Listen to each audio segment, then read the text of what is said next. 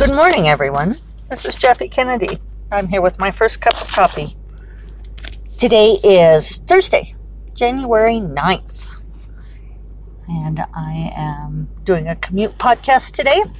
I am on my way home from Writer Coffee. So, actually, I'm not coffee in hand, but three lattes down internally. So, I figure that counts.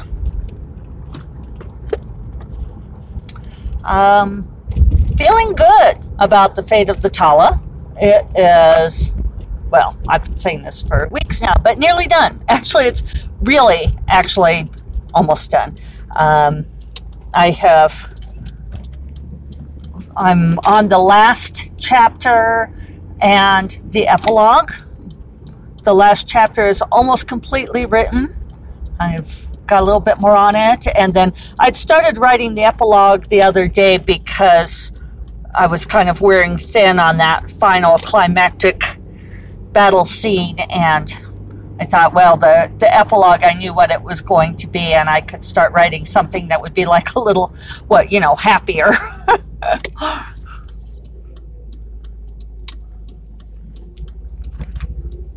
Sorry about that. I was thinking about the traffic here they've got construction here and moving everyone over to a single lane. And I was realizing I needed to get over to this lane. And then someone was zooming up behind me, wanting to turn left and being very uh, upset that I was paused in the lane because I was trying to just get over and not like zoom ahead of everybody, get to my place in line.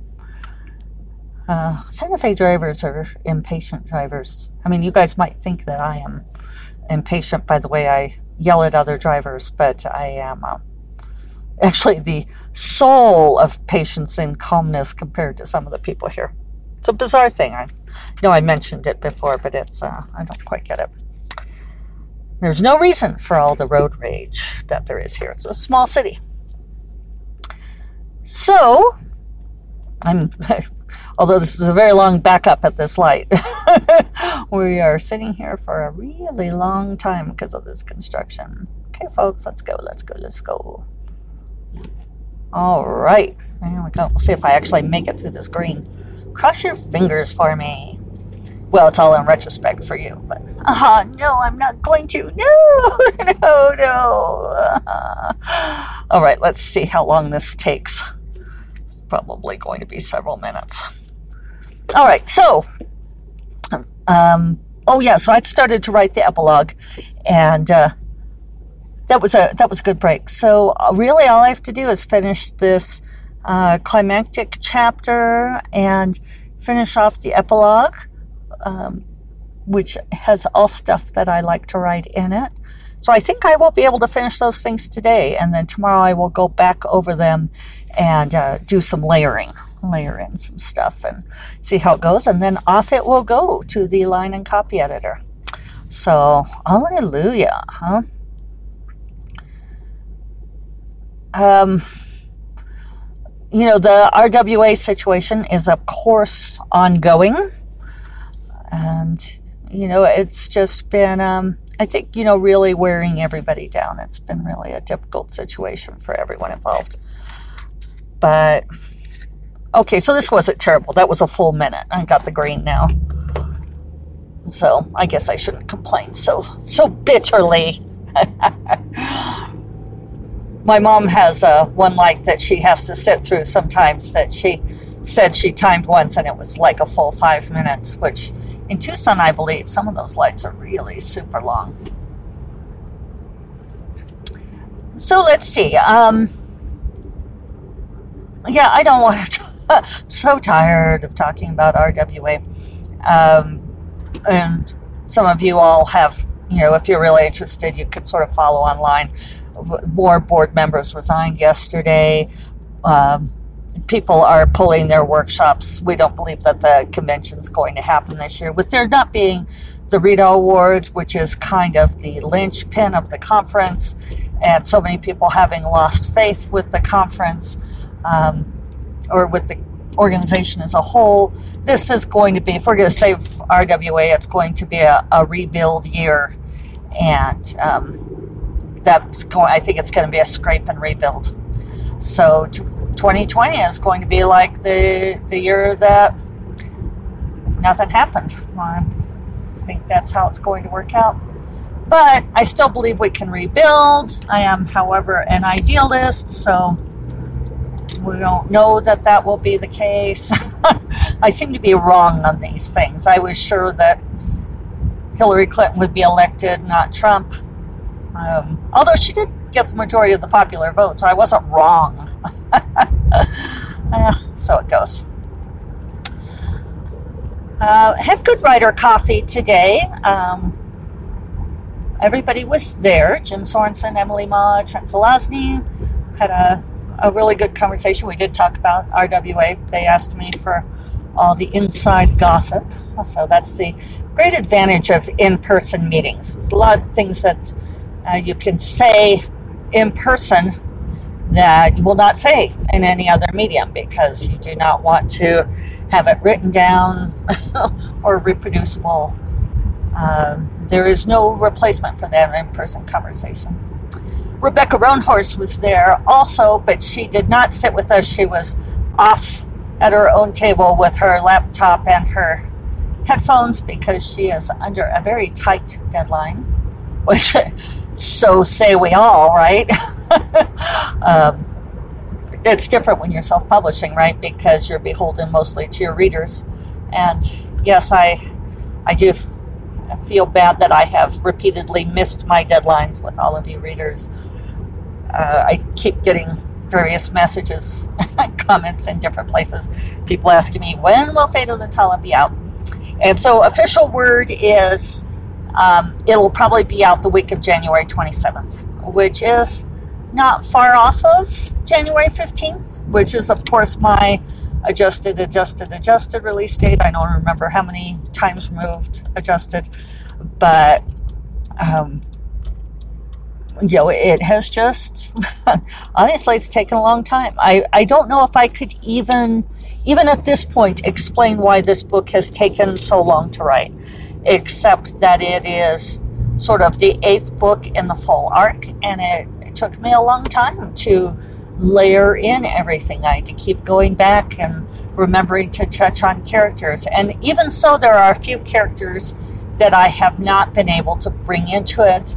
And when you all read it, there will be one major, not major, one, how could you say that? You know, like if I had five main plot points to resolve, and one of those I am going to have to resolve in a novella, which I will almost certainly write next and get that done. Um, it would have made the ending way too clunky for the overall structure to include this particular it's I, I don't want to call it a side quest. I don't know what we call you know because it's multi-pronged. I mean it's like the you know the the Hydra, you know, where you're chopping off heads. To chop off this particular head um, was going to take a whole nother chunk of story. So it would have delayed this book and also it would have made the structure completely unwieldy. Um, you know, I use that eight act, eight scene, three act structure, and the way that the book is shaped up now, it's pretty much spot on. If I had had, if I added this on, it would have been very, I guess, bottom heavy, right? Because you consider the beginning the top, top heavy. If it was the beginning was too slow, we would say it was top heavy. Um, this would have made it very bottom heavy and in a weird way. And besides which, I decided that, because we all know it's no longer a secret, Fate of the Tala is, um, from Andy Andromeda's point of view. And this final Hydra head is best chopped off by somebody else. And so I really want to do it in uh, their point of view. There, I successfully did not betray who it would be. So, I'm pretty excited about that. I think I, I am going to write that story next. We'll see. I'm, I'm going to take a little bit of a break. I need to I need to deal with business. Um, I need to take down the Christmas decorations, and I need to set up my new computer. Right. This guy in front of me is going very slowly. He's going ostentatiously slowly, like five miles below the speed limit. Slowly. Um, it's a good thing I am so calm and patient. I'm on the little two lane old Las Vegas highway here. So, um, yeah, I need to set up the new computer that I got for Christmas. You know, you know what a pain in the ass that is. Uh, you know, getting all the passwords in there and everything. And I just didn't want to do that while I was still finishing this book because I did. Um, I did turn it on and do the initial setup just to make sure it was running right, because uh, we had until like January 6th to return it, just in case it wasn't working properly. So I do know that works right, and I do have my initial settings, but now I have to um, now I have to get everything tweaked to my specifications and. Um, I know it's a fresh start, but and I'm looking forward to having a computer that works really well because mine mine does not. Mine hangs every once in a while. It's old enough that each update kind of makes it freak out. So it'll be good. I just need to spend time doing that. I need to catch up a few other things. I am um, working on a secret project for Sarah and that will be um, a little bit of a genre diversion. So I'm looking forward to working on that. Uh, now somebody's coming up behind me and they're wondering why we're going so damn slow. It's not my fault. He might pass. I hadn't bothered to pass. It always feels a little bit rude on this road to pass. There's only certain points where you can, and it's like, ugh, is it really worth it? It's a pretty road anyway. That's when we first moved here. Every time we drove down it, we'd be like, "Oh, beautiful, gorgeous. Wish you were here." So, it'll be good to have this book done. I'm sure you all will be relieved. You've been hearing me talk about it for so long. So I'm going to work on those next few things, little interim projects, maybe that uh, novella and then I'll be working on book, book three of Forgotten Empires, sequel to Fiery Crown. Fiery Crown, of course, comes out May 26th. So that'll be exciting. My mom was asking me about being emotional about withdrawing books from the Rita Awards and wanting to know um, why that had been such an emotional impact for me. And I think that's a good question and and I had posed a question to on Facebook, um, partly to my friend Grace Draven, where I had said, you know, well, what do you think about awards?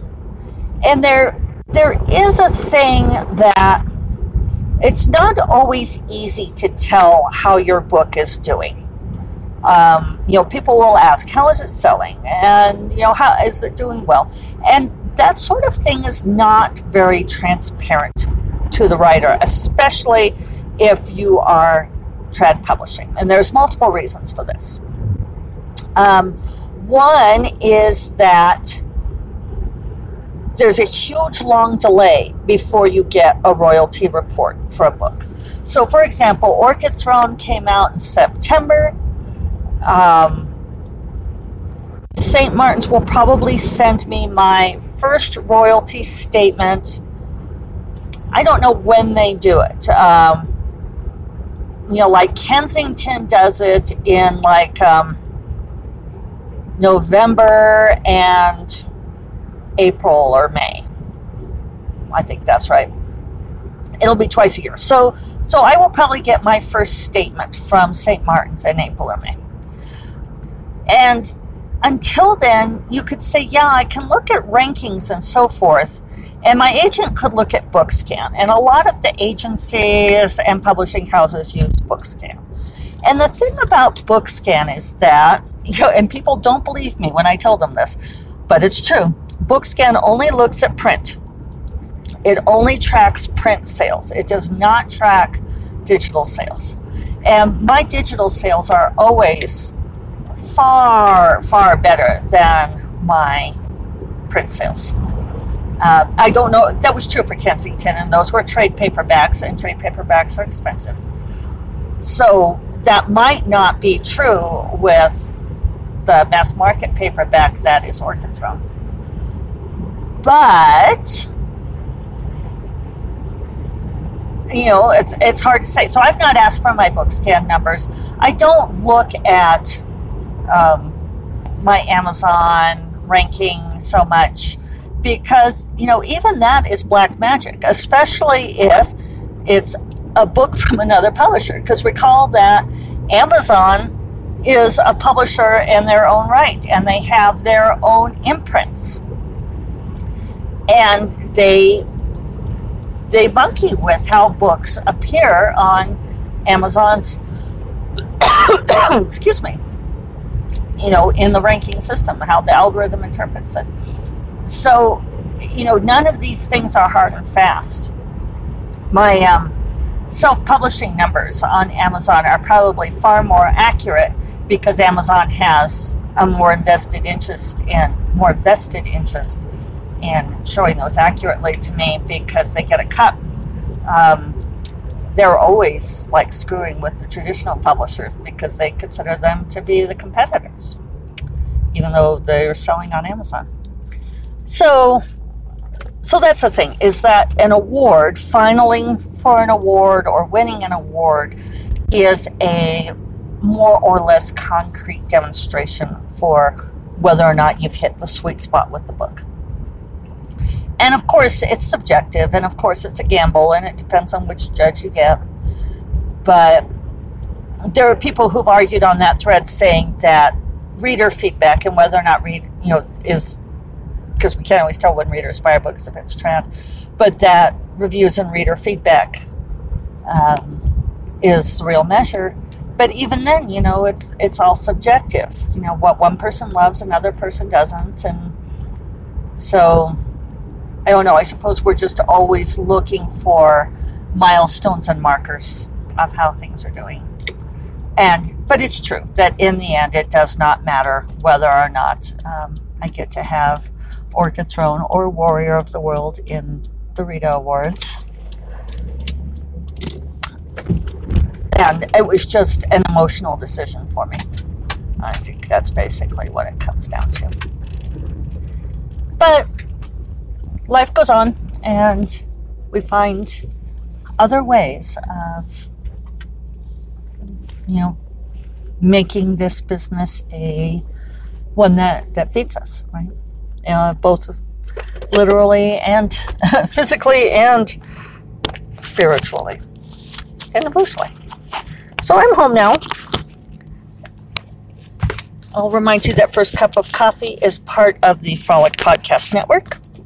And you can find more podcasts that you will love at frolic.media slash podcasts. And I will talk to you all tomorrow. Take care. Bye bye.